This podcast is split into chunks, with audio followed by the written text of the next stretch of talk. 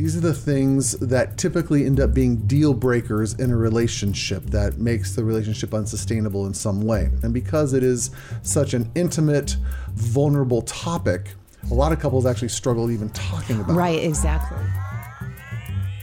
Welcome to the Secure Marriage Podcast, where we believe it's possible to fight less, feel understood, and enjoy a deeper connection with your spouse.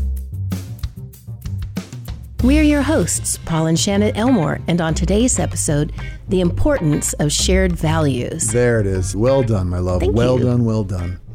So, what's on the docket for today, honey? Here's the topic we're talking about today. Okay.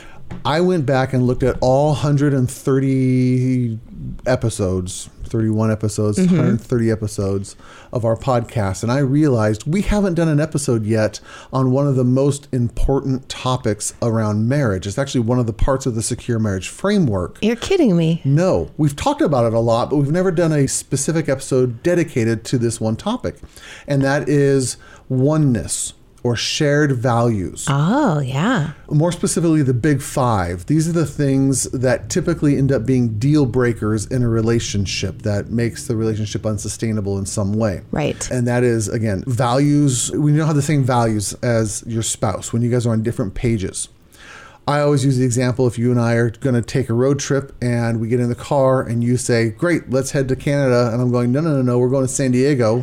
Wait a minute. You should flip that around because you like the sun you like I like- Canada and I Yeah, like so, San okay, Diego. I want to go to Canada. You want to go to San Diego. Perfect. Can we ride in the car together if we're leaving from Portland? No, of course not. It's not going to happen. because they're it? no, they're two different directions. And so, if you're not on the same page around these big issues in your marriage, you tend to lose the marriage. They usually will break down, whether it's sooner or later.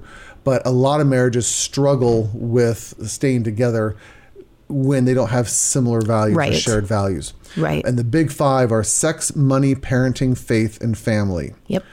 Sex. Most couples at some point will fight over sex. Again, frequency, who initiates, sexual history, sexual preferences, all these kind of things. There's always some sort of either disappointment or frustration. And because it is such an intimate, vulnerable topic, a lot of couples actually struggle even talking about it. Right, exactly. They just don't even want to go there. They just want to have it, but they don't want to talk about it. and that so- causes problems. Unfortunately, it does. And so being able to know are we on the same page? Do we have the same sexual tastes or sexual drives? Drives. Yeah. So sex, money. Money is a huge thing that couples fight about Oh, absolutely. all the time. Who's making the money? Who's controlling the money? What does money mean? Is it freedom? Is it security? Is it control?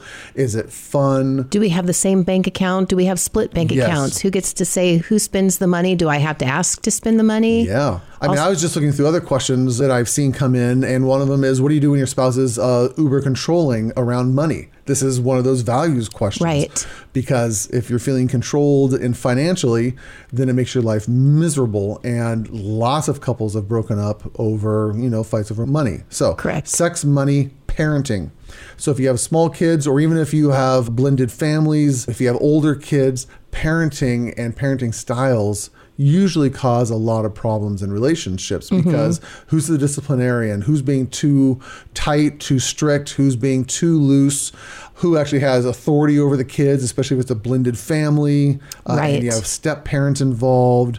A lot of these conflicts uh, show up around parenting. Even when the kids are getting older, and how much freedom do we give them? How much control do we have? If you have one parent who still wants to be uber controlling of the kids, and one wants to let them, you know, go off and experience their life, creates lots of drama and Yes. dynamics in a relationship. Sex, money, parenting, faith. So, this is um, both spiritual faith, religion, church, but also kind of worldview. Worldview. So politics, cultural issues, all those kind of things fall into this. It's just kind of where is truth? What is right? What is wrong?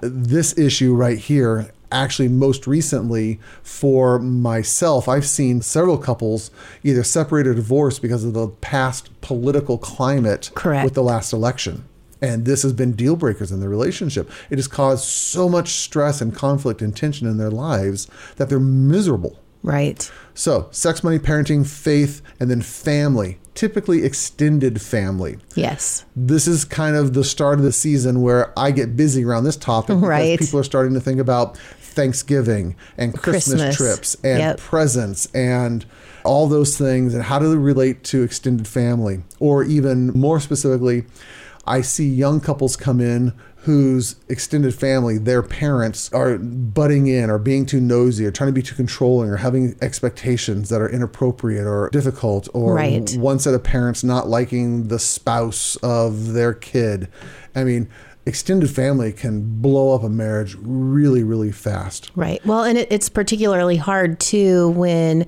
either yourself or your spouse has a difficult time severing that connection. Sometimes the spouse will be like, I'll just throw this in Mm-hmm. a generic setting of it's usually a husband has a hard time severing a relationship, but just cutting that relationship with his mom. Right.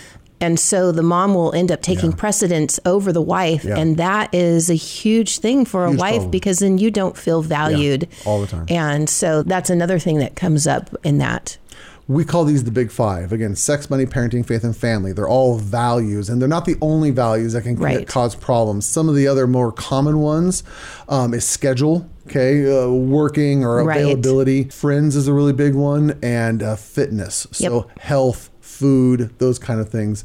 Lots of those dynamics play into conflict in relationship when one spouse wants their husband or wife to look a certain way or exercise at a certain Sure. level or things like that.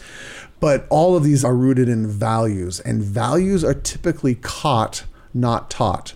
So, values, these things that are you hold dear and are important to you, are usually learned early on in life. Yes. And again, you're not overtly taught them. You just kind of pick them up because this is the, the culture of the family that you've grown up in. And so if you grow up in a family that values money and money is the most important thing and you hold on to money and you save it, but you earn and you earn a lot of it and you don't just spend willy nilly.